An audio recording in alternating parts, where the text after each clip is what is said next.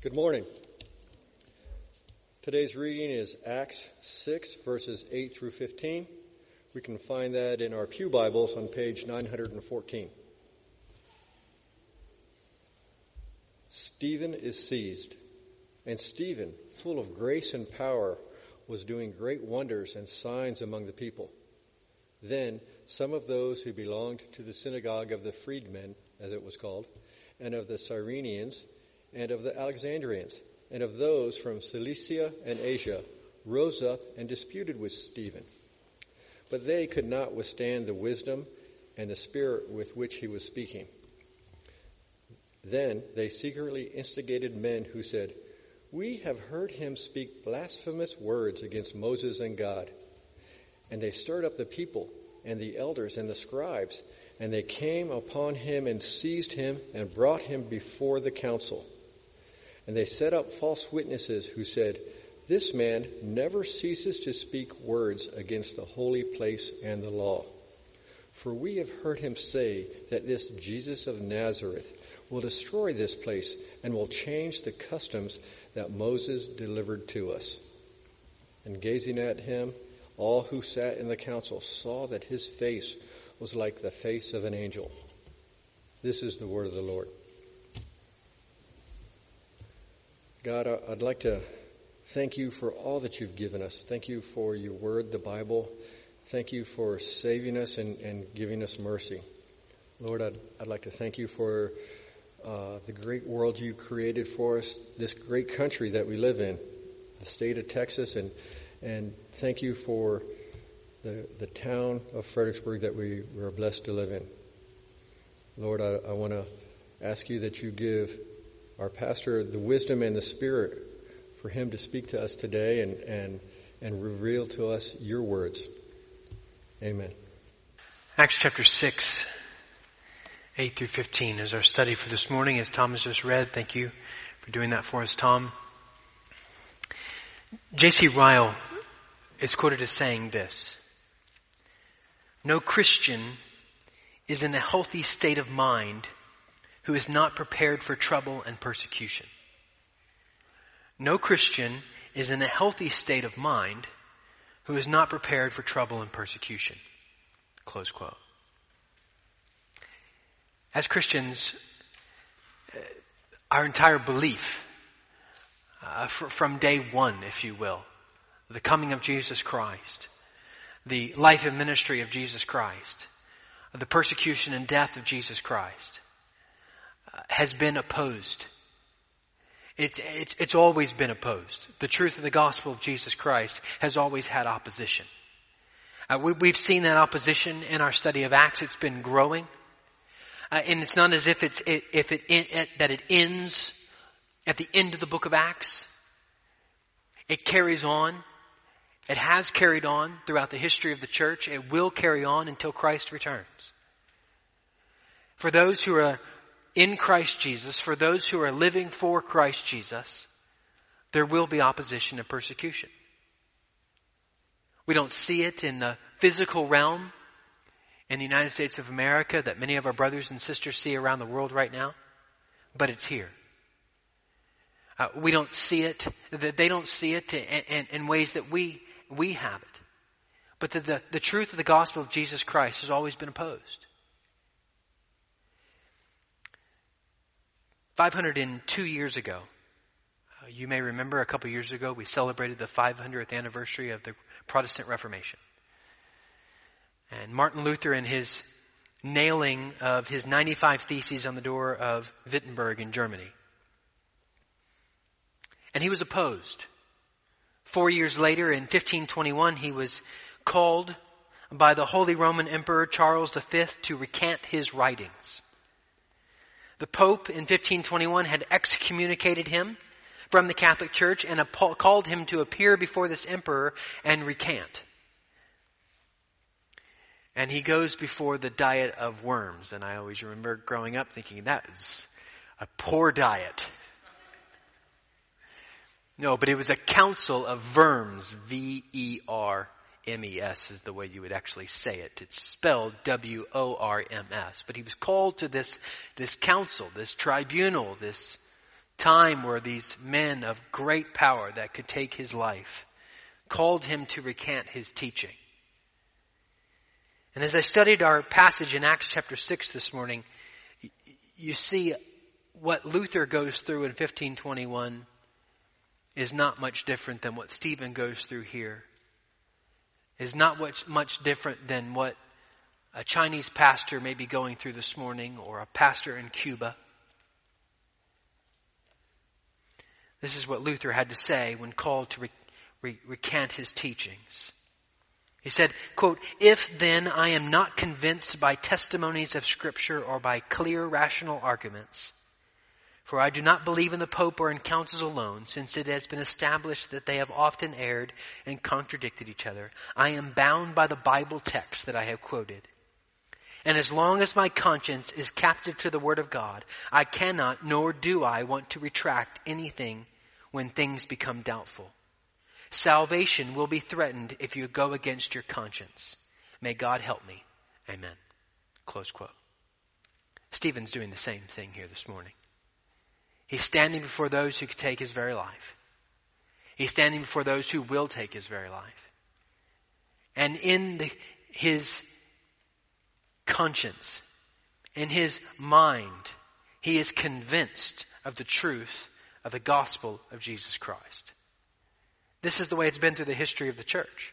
That those who are so convinced that they have been saved from sin that determines that they would spend the eternity in hell and now by the grace of God through Christ has given them eternal life, uh, they're willing to say it's not death to die. Now we have in our passage just a few verses, and this is the prelude, if you will, to the entire chapter. That is chapter 7. And we'll take that up in coming weeks. But there's a lot here for us. And so my first point is verses 8 through 10, and I've entitled it A Man of Faith. Notice, Stephen full of grace and power. Now we also know that Stephen was a deacon. We, we looked at that last week. Look at verse 3 in your Bible, just a few verses up. Therefore, brothers, pick out from among you seven men of good repute, and notice what the two qualifications by Peter's declaration here, or we assume Peter, the, the apostles' declaration. Good repute, full of the Spirit and of wisdom. That wisdom, that Spirit that has filled him, is that which is full of grace and power. And here we see something that we've not seen yet, and that is for the first time, someone who is not an apostle is doing these great wonders and signs. Stephen's a deacon. Stephen is a deacon, is a minister of mercy, if you will. That's what we oftentimes call them. He is one that is concerned with the physical and logistical needs of the church. And yet there is no doubt that his primary concern is the ministry of the Word of God. Is there I mean, you've got to put Stephen in, in the top five of, of, of, at least sermons here. I mean, he, he, preaches. He preaches like few others do and have in, in, in, our in our study of Acts. But but his trouble with these that will eventually put him to death is because of his preaching. And yet he's giving himself to also the ministry of mercy. You have something bigger taking place in Acts 6, 8 through 15, and that is we're beginning to see the gospel go out. We've seen the gospel being taken to the Jews through Peter and the apostles, and we're going to see in coming weeks the gospel being taken to the Gentiles through the apostle Paul, who's currently Saul, and we have a bridge between the two of these men and their two ministries, and that is Stephen. You, you start to see this gospel getting out past just the Hebrew people. Matthew 11 verse 11. Matthew 11 verse 11. You might just jot it down. I'll read it for you. No need to go there. But Christ, Christ says this. Matthew 11, 11. Truly I say to you, among those born of women, there has arisen no one greater than John the Baptist. He's speaking of John the Baptist. Yet, Christ says, the one who is least in the kingdom of heaven is greater than he. There, there's this idea that though that, that, that, John the Baptist, born among women, in Christ's testimony here. There's no one greater. But there's this foreshadowing that those in the church, that those in the gospel of Jesus Christ would, would have greater faith, would do greater things. They're just men. They're just women. I, I, am tempted to take Stephen as this role model. I'm tempted to take Stephen and set him up on a pedestal for you and say, look at Stephen. And we should look at Stephen. He's a great example. But Stephen's just a man. But he's a Christian man. He's a man that has been saved by Christ. He's a man that's indwelt by the Holy Spirit. And, and that's, that's what has shifted the entire narrative of here. You know, who cares for other people? I'm caring about number one most of the time. Ask my family. Right? But those times when you're caring about others, that's not of you. For the Christian, that, that's Christ in you, working in and through you. This is, this is the, the wonder of the church that we see in chapter 6 here is this idea that the, the, the way that we interact with one another has been radically changed by the gospel of Jesus Christ. People are now caring for one another. Those who are of, of different backgrounds, those who are of different nationalities are, are not seen as somebody that's in opposition to them or as different, but as an opportunity to extend the gospel by mean, by ways and means of caring for them physically. The preaching of the word is primary, but it's not restricted to one small niche group. And it's dramatically changing the culture.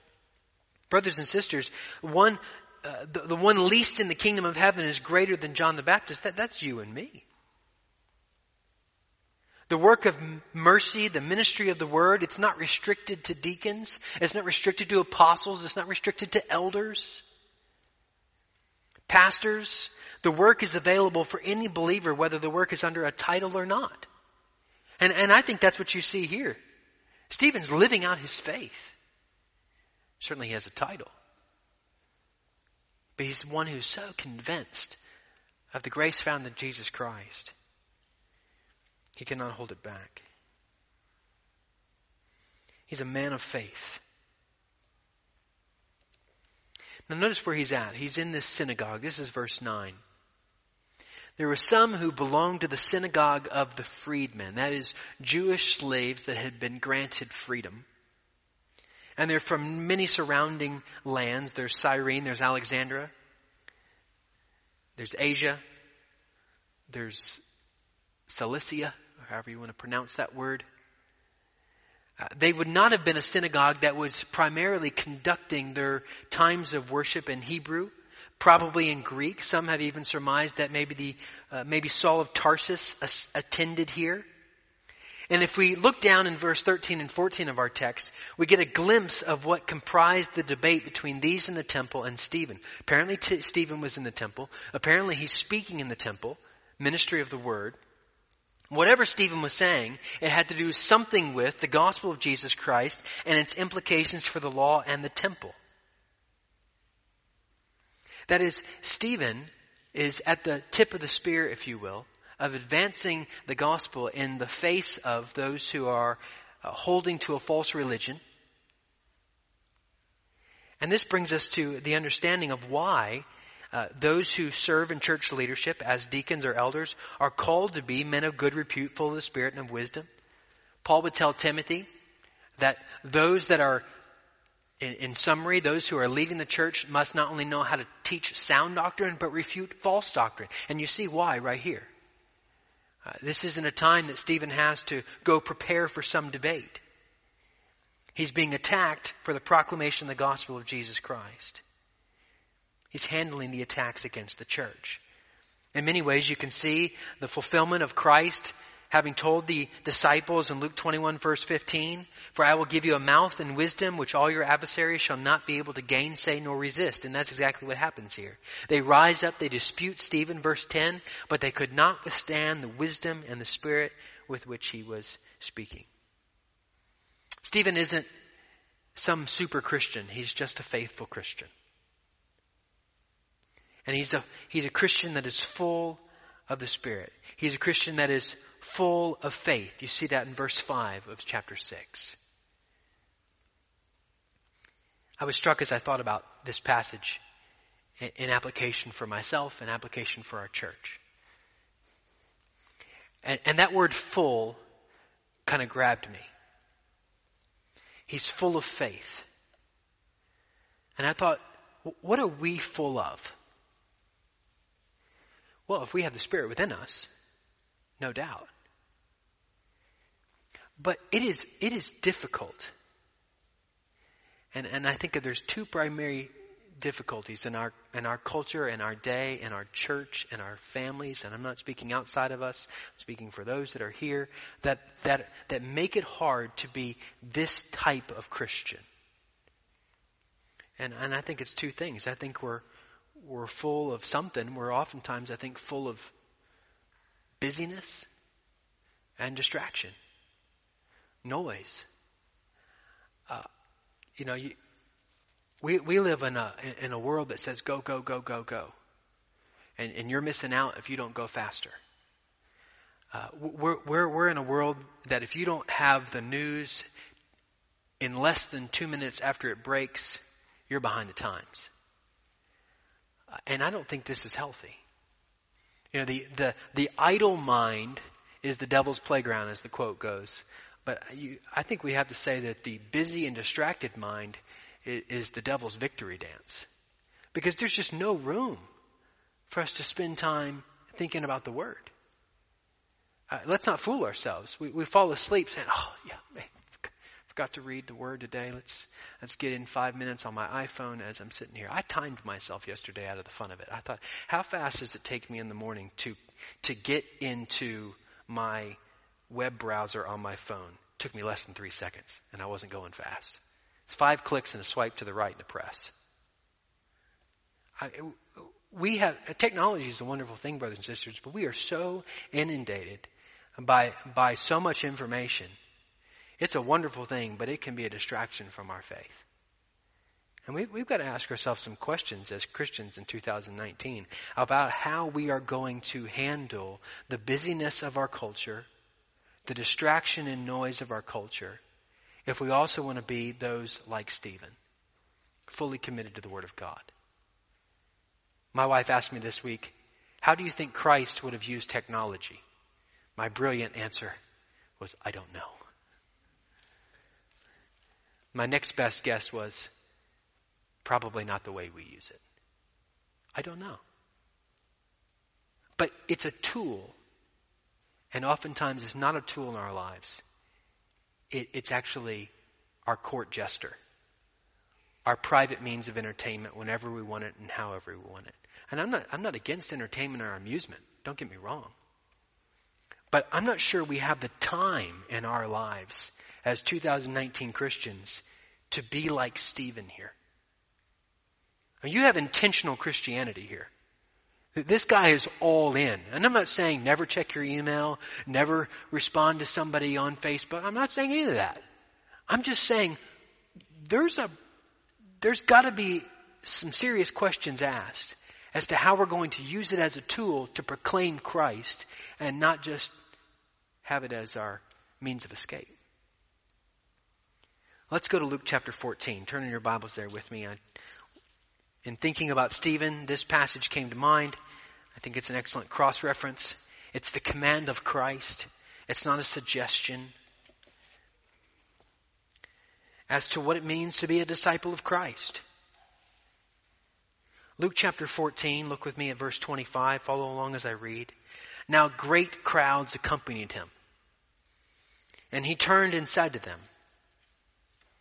So uh, we just need to pause here. Christ, you've got a great crowd. How, how much more do you want? The congregation's full. There's every seat is filled. That's not, that's not what he was looking for. If anyone comes to me and does not hate his own father and mother and wife and children and brothers and sisters, yes, even his own life, he cannot be my disciple. Whoever does not bear his own cross and come after me cannot be my disciple. Which of you desiring to build a tower does not first sit down and count the cost, whether he has enough to complete it? Otherwise, when he has laid a foundation and is not able to finish, all who see it begin to mock him, saying, This man began to build and was not able to finish. Or what king, going out to encounter another king in war, will not sit down first and deliberate whether he is able with 10,000 to meet him who comes against him with 20,000? And if not, while the other is yet a great way off, he sends a delegation and asks for terms of peace. So therefore, any of you who does not renounce all that he has cannot be my disciple. Brothers and sisters, that's a, that's a challenge. But it's more than a challenge, it's a command. So how are we doing from in obedience to that command? Well, if you're like me, it's not as well as we want to do. But take heart. The same Spirit that lives in you lived in Christ, lived in Stephen. You have all the grace needed. Change can be made starting now. That's the wonder of what it means to be a Christian, is you can stop the things that aren't where they should be and begin what we should be doing. By His grace and for His glory. And so maybe that, whatever that looks like for your particular life, but let's begin to make those changes. The man of faith, verses 8 through 10, the face of faith, 11 through 15. Then they secretly instigated men who said, We have heard him speak blasphemous words against Moses and God. And they stirred up the people and the elders and the scribes, and they came upon him and seized him and brought him before the council. And they set up false witnesses who said, This man never ceases to speak words against this holy place and the law. For we have heard him say that this Jesus of Nazareth will destroy this place and will change the customs that Moses delivered to us. And gazing at him, all who sat in the council saw that his face was like the face of an angel. We should never ever expect that those who hate God are going to play fair. Ever. They don't. Those who hate God don't play fair. Justice is determined not by God in their eyes, but only upon that which will advance their sinful desires. And it would be easy to, to look at this, these verses and say, come on now. You know, give a man a fair shake. That's not the point. They're not interested in giving Stephen a fair shake because they're not interested in what Stephen has to give them. The gospel of Jesus Christ. False witnesses are, are condemned in Scripture, certainly. And yet it's also recognized in Scripture as that which is going to happen to the godly. If you're those who follow Christ, you will have someone bear false witness against you. It's wrong, but it's going to happen. We have the condemnation of this in Exodus chapter 20 verse 16. You shall not bear false witness against your neighbor. Proverbs 14:5. A false, a faithful witness does not lie, but a false witness breathes out lies. Proverbs 24:28. Be not a witness against your neighbor without cause, and do not deceive with your lips. And yet it's recognized as that which is going to happen to the godly. Psalm 27:12. Give me not up to the will of my adversaries, for false witnesses have risen against me, and they breathe out violence. I'm not going to get into the, the depths of this debate between Stephen and these men.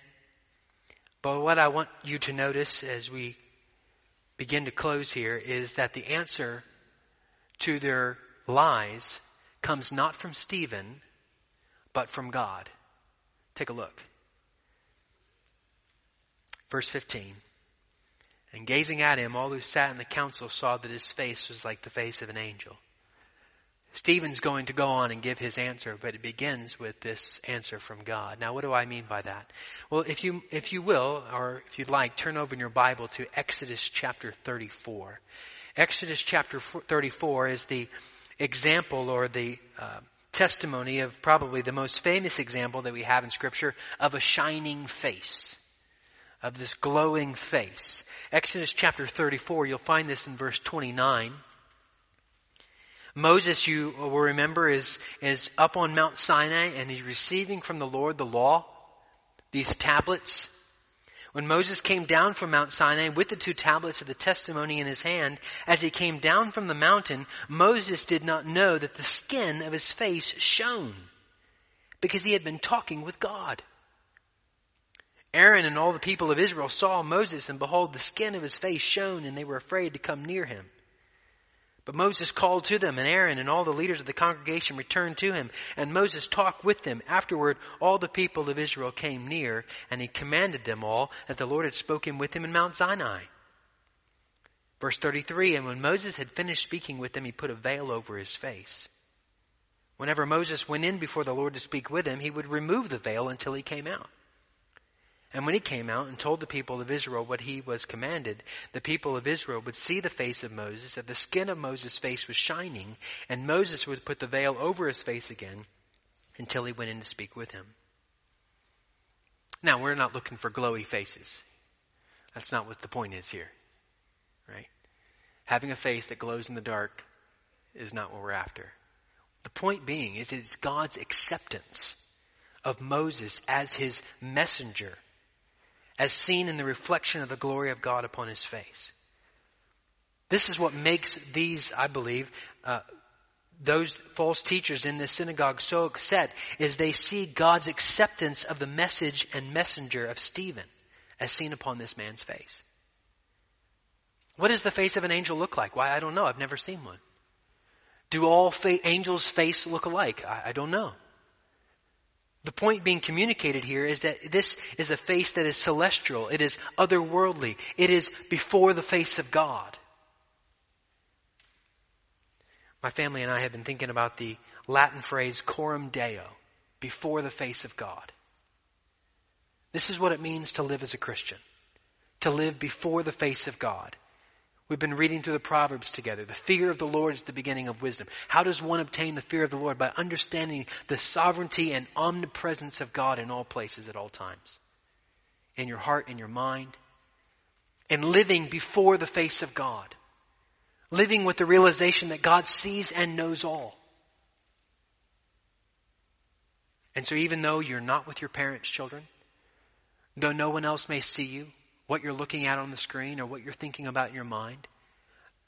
You can save yourself from so much sin, young people, if you'll begin to live before the face of God, realizing that God does see and know.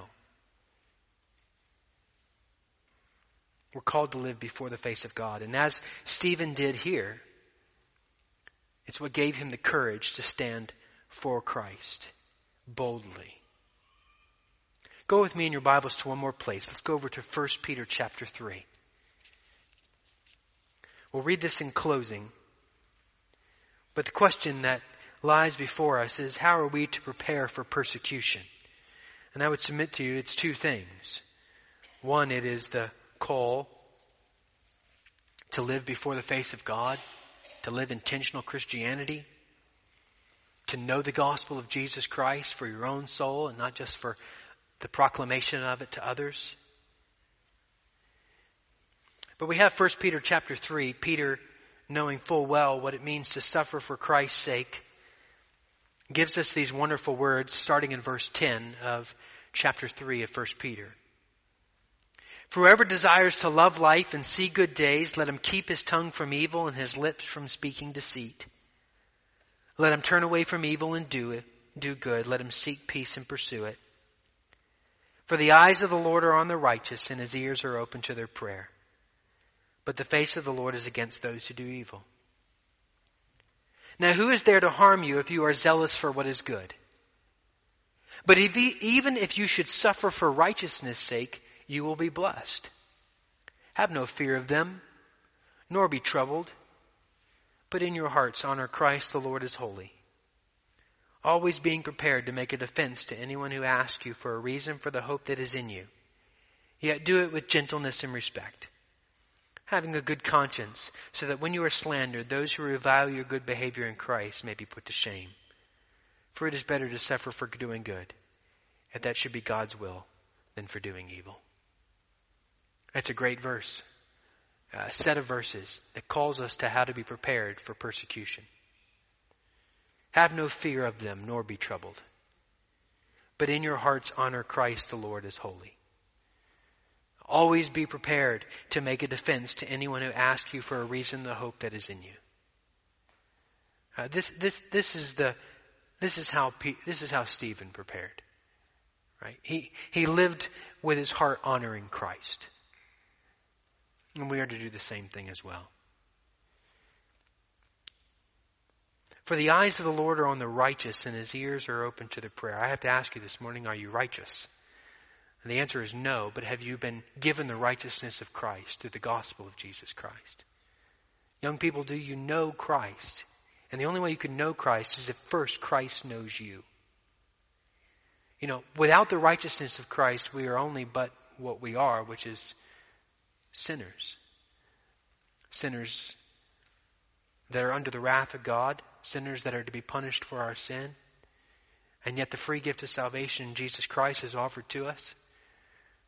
It's, it's not an easy life to follow Christ.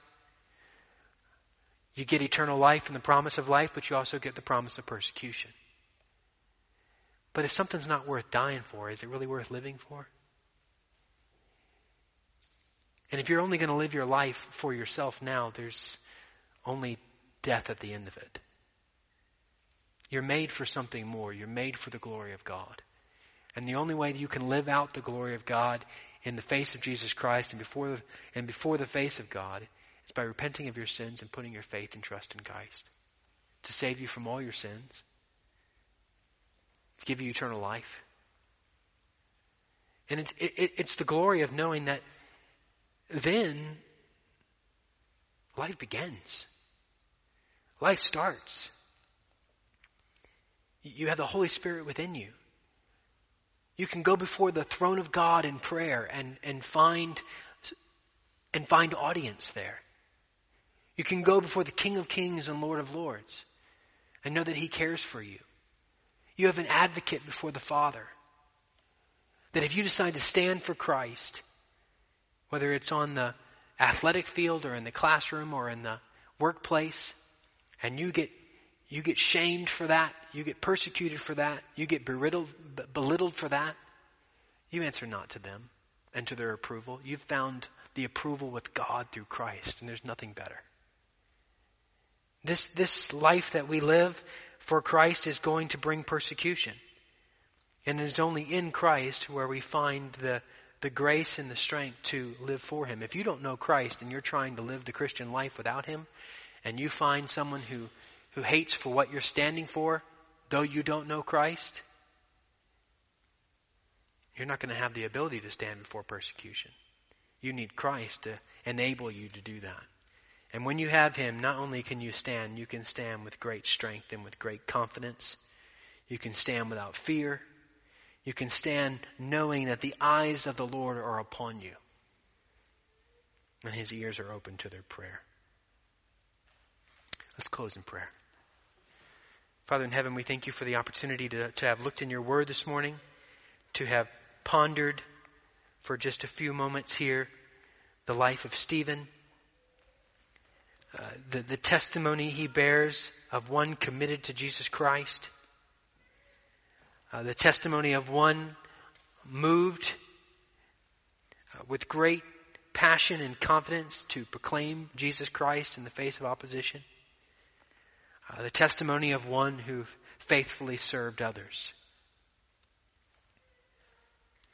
And Father, we are so grateful that the ability and testimony of Stephen is not because of his education, uh, it's not because of his birthright, uh, it's not because of his background, it's because he's been saved and indwelt by the Holy Spirit.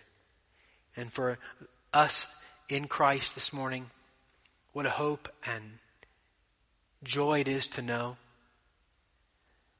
that the same Holy Spirit that indwelt Stephen and the testimony of the advancement of the church through him dwells in us as well.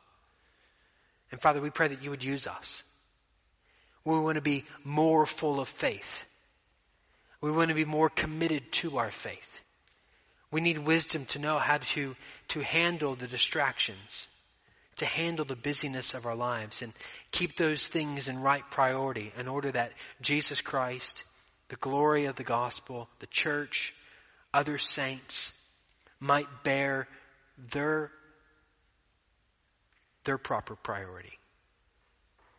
Father, we pr- I pray for, for all of us here this morning that this coming week, that our busyness, that the, the, the technology of our world, the, the distractions around us, would not encroach upon daily committed time with you this week. That, that we would not be ruled and run by our, by our schedules, but by you, our God. Father, we thank you for the opportunity this morning to have looked in your word and now the opportunity to spend time at the table with one another. Oh, Father, what a joy it is to know that not only have been we, we've been reconciled to you, our God, but you have provided in and through Christ the ability to be reconciled with one another.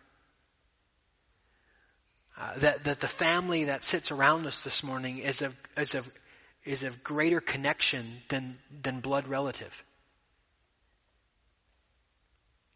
That as we would pause and taste of the cup and of the bread, it reminds us of the death of Christ for us, obtaining our forgiveness at the cross until Christ returns. Father, we need that reminder in, in many, many ways and as often as possible. It's the grace that you've provided for us to handle the guilt of our sin this week. That when the enemy tempts us to despair and tells us of the guilt within, upward I look and see him there who made an end to all our sin. We pray that you bless our time at the table this morning. In the precious name of Christ we pray. Amen.